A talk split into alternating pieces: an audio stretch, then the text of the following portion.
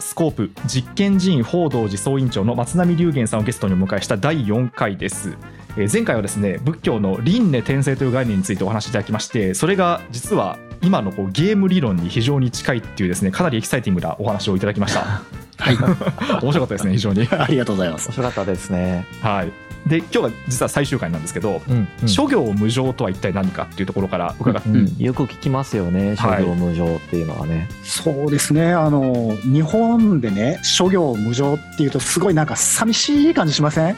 なんか、祇園少女の鐘の声てるんみたいなね。ね、平家物語を思い出しちゃいますよね。そうそれが浮かびますよねやっぱり。そうなんですよね。で、まあ、祇園少女に釣り鐘はなかったよっていう話はまあよく言われるんですけれども、それ置いといて、ちょっとこういうね、僕としてはですよ、僕の考え方、私の実践としては、そういうこう、日本仏教からエモいところは抜きたいなって思うんですよね。あのなんかそういうこうエモい感じでなんとなく唱えるのではなくてもう少しこう男性的にっていうかですねインド的にその言葉っていうものをしっかり定義してその先にあるその釈尊お釈迦さんが何伝えたかったのかっていうのを見たいなって思うんですね。うんでその前提に立って諸行無常っていうのはあらゆるその行い物事っていうのは、えー常ではない常っていうのはその恒常的なものではないっていうことですよね。そのまあ、ちょっと科学っぽい言い方すると万物の恒常性の否定みたいなね。なんかそういう感じにするとエモくないでしょ？うん。なんかそっちの方向で考えたいと思うんですよね。うん。あのどんなちっちゃな物事であったってうん。それがそれとして永遠に存立する。それのまあもうややこしい言い方ですけどそれのそれ性みたいなね。うん。犬の犬性とかね。はい。黒の黒性みたいなものはそれは相対的であるから永遠では全然ないんだよっていうことを言いたいわけなんですよね。だからあらゆるものに私たちは執着するんですね。うん。僕が気に入っているこれは永遠にこれであってほしいわけですよ。僕の大好きなあの人は永遠に僕の大好きなあの人でいてほしいんだけれどもそうもいかんよねっていう話ですよね。うん生物だったら老いたり病んだりとかしますし、はい最終的には死んでしまうっていうことになるし器物であればやはり劣化して壊れていくっていうことになるしその事象であればやはり当然変化していきますよね。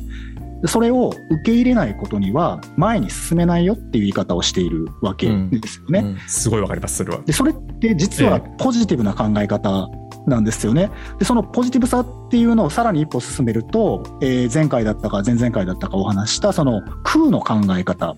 一切皆空であってさらにまあおなじみの般若心経でいうと色即是空空即是色ってあの非常に有名なはいなんかあのラーメン屋さんの名前とかにもなってるみたいですけれども、なんかそういうあの考え方があってですね、これ何言ってるかっていうと、色、色って書きますね。これは存在するものという意味ですけれども、それはすなわち空であると。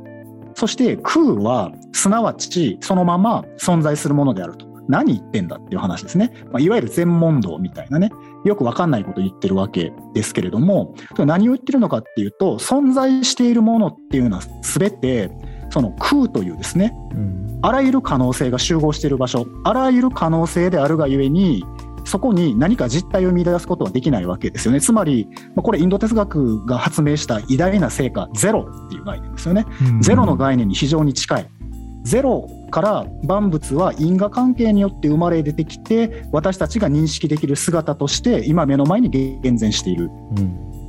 すべての今自分の目の前に現前しているものはそのようにその可能性の海の中から因果関係というものを伝ってその形を取ったのだ。これが色即是空ですね。うん。で逆に空即是色っていうのはそのあらゆる因果関係の海であって可能性の幅っていうものはすなわちそこに現前しているということによってそれがそれであったのだということが確定されるっていうことですね。つまりこれあの時間軸がですね、うん。あのテネットじゃないですけれども、はいはいはい。両側から行くっていう考え方これはあの密教なんかにはすごく典型的な考え方になりますけれどもつまり原因があってうん。結果というものが導かれるという心理と、うん。結果が確定することによって、うん。その結果の原因っていうものが特定されるようになるっていう、うん。あこれその時間軸がですねこっちからと向こうからと一って交わらないといけないわけですね。つまりうん。現前しているものからそれの可能性があったということが類推されるわけだし、うん。それの可能性があったからその現前っていうのは現れたわけだしっていうところを言ってるのが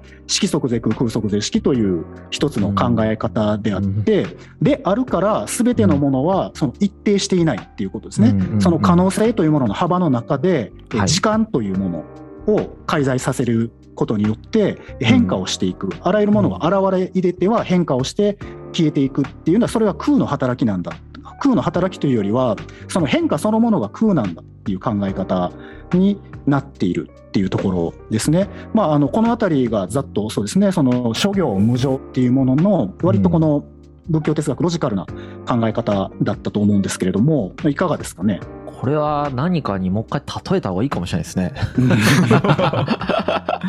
すごく分かりやすかったと思いますけど、まあ、元の概念が多分だいぶ遠いでしょうから普通の人の観念から。おーっすね。どこから行こうかな。えっとね諸行無常の説明で僕が今まで読んだ本の中で一番分かりやすかった説明はシンプルに時間の概念を使ってうんうんうん本当に全部諸行無常だよねって言ってたんですよ。はい。ごくごくシンプルだったんです。あの、はい。全てが移り変わっていてさっきの自我の説明の延長線上の方が分かりやすいかもしれないですね。うんうん。全てがその瞬間瞬間にそれであってそれは全て過去のものになっていてあれなんだっていう話とあもう一つ分かりやすかったのがあの所有の概念を諸行無常で説明してました。なるほどあなたは物車を買って持ってると思ってるかもしれないけどそれも勘違いだよって書いてあって 面白いなって思ったんですよ、うんうんあ諸行無常だとそれは勘違いになるんだなみたいな。うんうんうん。持ててねえんだみたいな。持ってるって勘違いだよねみたいな概念だったんですよその時。なるほど。あれが一番分かりやすかったかな僕は今まで見た諸行無常説明の中で。そうですね。すべてはその変化の中にあるっていうことですから、何かを所有しているっていう状態は、確かにその時点の今っていうところでは、そういう状態にあるんだけれども、うんそれはですね、ただ今の状態を、えー記号的に表記しているに過ぎないですよね。で、それは例えば明日、隕石が落ちてきてその車がぶっ飛ぶかもしれないし、そうですよね。ね、何が起きるかわからないということがあるので。でその今所有しているっていう状態はそれを認識した瞬間にえ以前の回でもお話ししたようにもう過去に落ちていってしまって今じゃないんですよね。でそう考えると全てのものを本当の意味でそのインド哲学的な意味で所有するっていうことは不可能になってくるしその所有している動作主体である私っていうものも実は存在してないことになってしまうのででね。のあたりね、あの、素粒子力学なんかが似たようなこと言っててね、ホログラム説とかね、宇宙ホログラム論とかありますよね。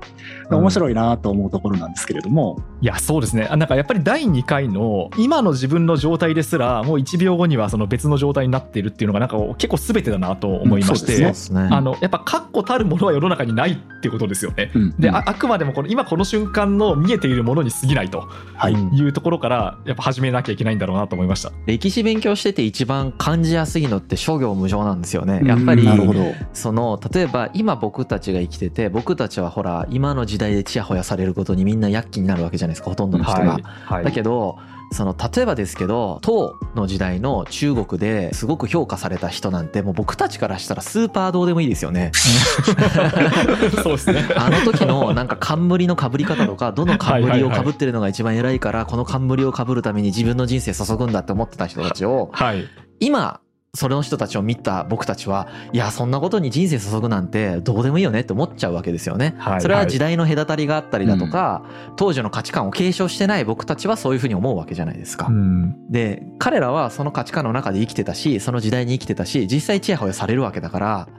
それが欲しいっていうふうに思ってそれをやってるわけなんでしょうけど、まあ、それこそ今まで考えてきた仏教からいくとそこに執着すること自体がかなり意味がないよねっていうことを言ってるわけですよね。そうですね。ロジックで考えていくとそこにこだわるって何の意味もないよねって言われちゃってるわけだからロジカルに考えると意味ねえんだって思うっていうのが僕の中で一番面白いとこですね。そうですね。あの、お釈迦さんって結構その、お茶目っていうか、突き放したようなところがあるの おしゃべでり。言ってはいはいいや、それで楽しければ別にいいんじゃないみたいな、なんか、こう、目、目つり上げてですね、こうじゃなきゃいかんみたいなことを言うタイプじゃないんですよね。それで、あなたの心と体に苦しみっていうものが満ちないのであれば、何してたっていいんじゃないみたいなところはあるんですよね。ただし、はいはいよく考えなさいよって。それは、その因果関係の彼方、その未来の果てまで因果関係がつながっていくわけだから、その先まで考えてやるべきであって、で、その視野、視点、視線のね、到達距離っていうのが、ちょっと届きが甘くてですね、ああ、やっちまったみたいなのが10年先、50年先に来たら、それは、えー前回言いましたね、自分の身に起こることは全部自分に原因がありますよっていうことだから、自分でケツ拭きなさいよと、自分自身でそれを甘んじて受けるんですよと、でその時点で甘んじて受けるっていうことによってその苦っていうものを実際に自分の人生に実らせないようにシャットアウトする。それができればいいよっていうことを言ってますよね。でそういう意味でなんかものすごく現実的だし、なんか優しいし、なんかお茶目だし、僕好きだなって思うんですよ。僕も結構好きですね。なんか超ロジカルで、本当になんか感情がいい意味であんまり入ってないんで、すごく素直に聞きやすいんですよね。うんうんなんか、あとね、あ、諸行無常のところは、結局、その僕が思ったのはですね、歴史を勉強した結果、その仏教との関連性で、あ、こういうこと言ってたんだなと思ったのは、時間軸をどのように区切るかっていう話だと思う。うんうんもうある、だいぶ入ってるなと思っていて、その、今みたいな、例えば唐の時代っていうのは、まあ今から遡る頃1500年ぐらい前ですよね。1400年とか前になりますけれども、その1400年前の時代って、もう1400年も経ってるからどうでもいいよねって思うのか、そこまで自分のこととして捉えるのかとかうんいう、その時代のスケールっていうものをどう捉えるかによって結局それが変わってしまうっていう話だと思っていて、この瞬間に評価されることに執着をすると、その100年とか1000年単位で見たらもうスーパーどうでもいいんだけど、そんなことは。はいあの、そこにスケールを1年2年で僕たち生きてるからですね。日々365日感覚で生きてしまってるから、うんそこに集中しがちなんだけれども、世界はそういう風にできてないんだよよってことを言われてるんだと思うんですよ。そうですね。うんうん、人間はそういう風な寿命が大体、まあ今で言うと100年単位になってきて、365日を1日1日生きてるから、そのように執着するだろうね。そういう性質あってもおかしくないよねと。そうでしょうねって思われてますと。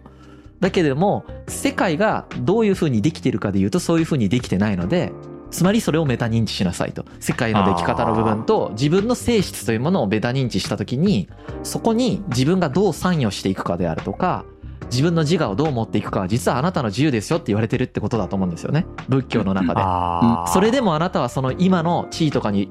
こだわりますか？それで幸せになれるんだったらいいんだけどねって言われてるってことですよね。ブッダからは。そうだと思います。はいあのそのメタ認知のスケールをですね自由自在に操れるようになりなさいっていうのが悟りかなって思うんですね。うんえ先ほどちらっと言いましたけどあの結果が確定しないと原因が確定できないっていう心理がこれは真理だと思うんですけれども今ね深井さんがおっしゃったその1400年前唐の時代の貴族たちが冠のかぶり方がどうだこうだってそんなこと言ってちゃってちゃんたらおかしいよねって今21世紀の日本で僕たちが言ったことによって彼らは21世紀の日本人にバカにされるっていう原因をその時作ったっていうのは 確定したわけですよね。確かに確かにそうですねそうですよね。まあ、ここまでメタ認知しろっていうのはまあ無理な話だし、まあ、意味がないんでしなくていいんですけど、でもそういうことだと思うんですよね。うんその遥か過去から遥か未来から今っていうこの一点を境目にこう等間隔に伸びていく時間軸っていうのがあるわけですよね。それのこの視点の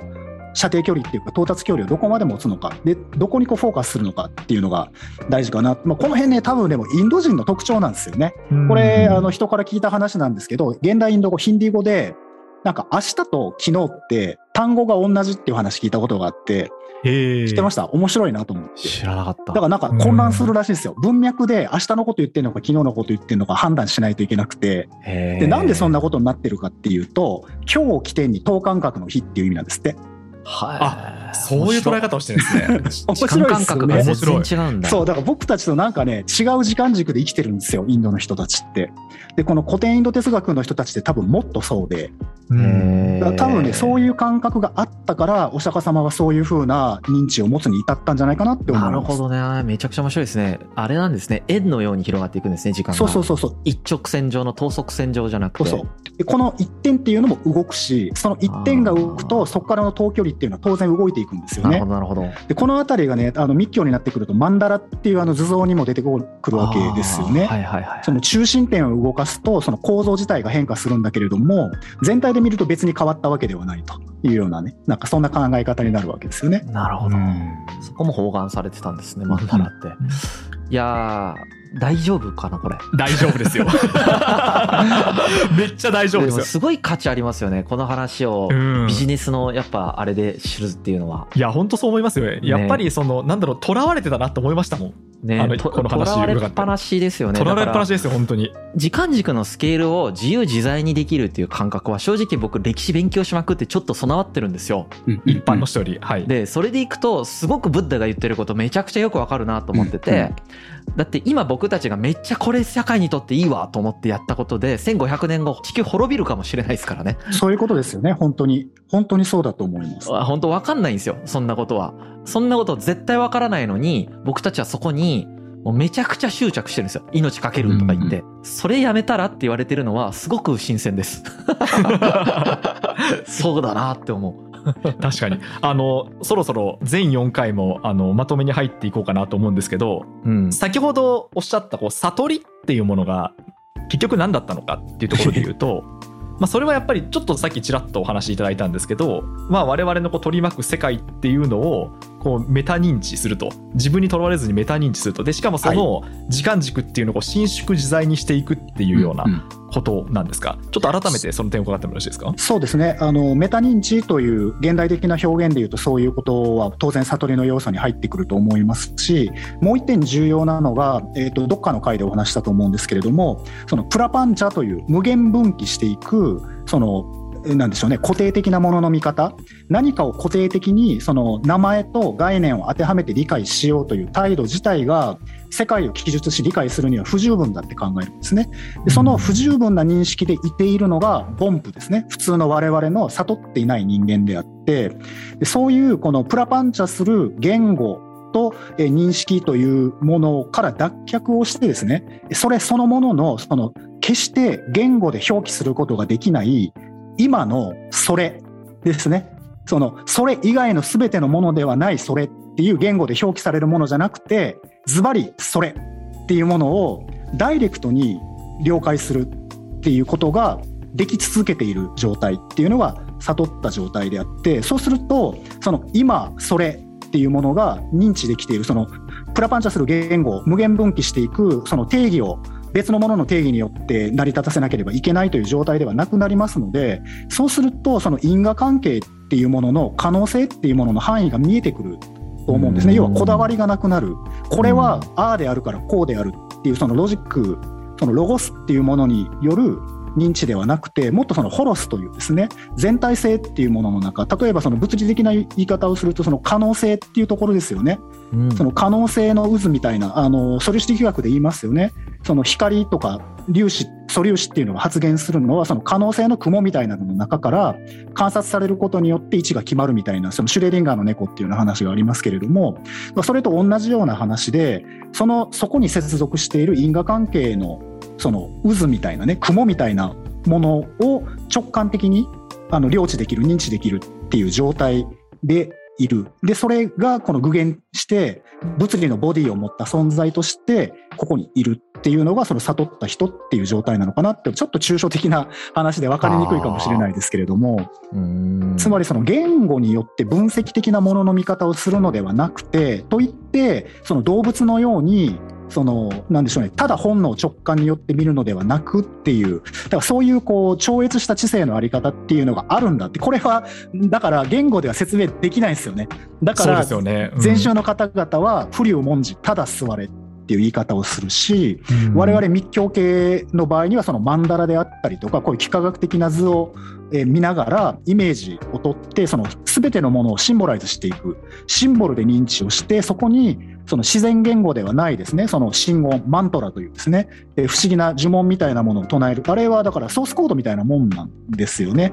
そのメタ言語としての真言を使ってこの世界をその直感的に記述しようとするっていうのが密教の方向性なわけですけれどもそこでの自分の範囲可能性のその射程距離っていうのをどこまで広げられるかでそれをこう完全に世界の隅々まで広げることができたらおそらくそれは本物の悟りであって真のブッダなんですけど我々またそこまで至らない修行者はどれだけその範囲を広げていくことができるかっていうことなのかなって思いますね。うん。確かに。いやなんか本当にお話伺って自分のボンプっぷりをあの実感したと言いますか。あの やっぱり基本的に我々はその何かこう対象物に名前をつけてこう分類することで理解をしてるじゃないですか。はい、でそれがダメだってことをおっしゃってるわけですよね。そうですね。あの、これはその、将棋と世俗っていう考え方があって、刑事上刑事化ですよね。でこれは、あの、区別はあるんだけど、優劣はないって、優劣をつけてはいかんというふうに言われるので、だからそうやって名前をつけて分類してっていうのは、これはその、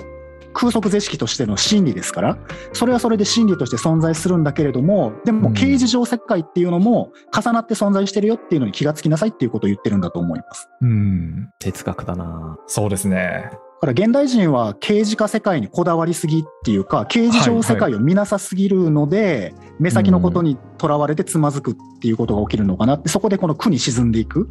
辛い状況が起きるっていうことだと思う。結構僕その西洋哲学がやっぱ中世キリスト教に対する反動として生まれた時にそれまでの世界の世界観がですねやっぱ神様によって作られてたっていうところからコントロールされてたっていう立場からですね、自分たちがコントロールするんだっていう立場に変わっていったなっていう感覚があるんですすね。そうですうんね。であの非常にそのコントローラブルな感じで世界に参与していこうとするっていうのが西洋哲学の勃興の中にあったなと思っていて、でそこから生まれた科学とかもそういうタイプのものがほとんどだしあとは工学とかもそうですよねどのようにその世界の物質をコントロールして自分たちの思い通りに動かしていっていくかっていう考え方にのっとった学問がそこから大量に発生していくともちろん理学的なものもたくさん生まれていくんですけど基礎的なものを考えるみたいな。このなんか流れの中で我々のやっぱり OS はすごくコントロールしていこうというものに干渉されてる感じがあってですねはい。そこに仏教の概念を入れるとうまいことなんかあコントロールとかってできねえやつもあるなとかですね。そういうまさにさっき言った因果ですよね。因果の距離みたいなものをなんか結構す分かりやすくてそうすると確かに楽になるなと思うんですよ。はい。なんか前提として全部コントロールできると思ってるんで世界変えれるしとか言ってうんうんベンチャー起業家もめっちゃ言ってるじゃないですか世界変える変えるっつって。そうですね。ね、変えれないかもしれないから。うんはいはい。であなたが思うようには変わらないかもしれないし思うように変わった後に世界滅びるかもしれませんとかも言えるわけじゃないですかそういう説明の仕方もできるようになるんですよね。さっきの仏教という概念を使うと。確かにそうだと思います。うん、そうすると下手にこだわらなくなりますよね。ただやりたいことやっていいですけどねもちろん。そうです、そうです。もちろんそうなんです。うん。でそこには責任っていうものも付随してくるから、自分が引き受けるんですよと。うん。でその上で思うようにやったらいいんですよっていうことですよね。そうですね。確かに今の点でちょっと一個伺いたいのが、はいあのまあ、ちょっとこう非常にまたボンプの立場から伺ってしまうんですけど やっぱりこうなんでしょう誰しも自分の人生を意味のあるものとしたいっていう欲望はあると思うんですよね。はいはい。だから自分がいたから何かしらこう世界がちょっと変わったみたいな。でそれにやっぱりこう現実は思うようにいかないからうんこう苦しいっていう感情を味わうんだろうなと思っていてで全ては基本的に自分の外の世界で回っていてこういう原因があったからこういう結果になったからっていうのは一つおそらく心は平穏な生き方なんですけどまあ、なんとなくこう自分のあの生きた証をこう世の中に残したいみたいなことを思ってる人にとってはちょっとその物足りないというか何のために自分は生まれてきたんだろうっていうような風にもあのつながってしまうんじゃないかと思うんですけどそのあたりっていうのは何かしら仏教ではこういった問いに対しての答えは出てるんですか？そうですね。一つには、そのやっぱり私っていうのがやはり問題になってくるので、はい私が生きた証、私が生きたことによって、え世界がどうなったって言った時の、その私とは何者なのかっていうのをよくよく見た時に、えどこかの回でお話した通りにですね、あの仏教では私っていうのは私以外の全てのものではないものとして存在するがゆえに、私と私以外の全てのものっていうのはイコールなんだと。要はお互いにその統合でつながれてるから、どっちかが変化したらどっちかが変化する。同じだけ変化をするっていう風なものの見方方をしますので、と考えたときにですね、もう徹底的なその利他主義ですよね。利己じゃなくて利他で動くっていうことを前提にしたら、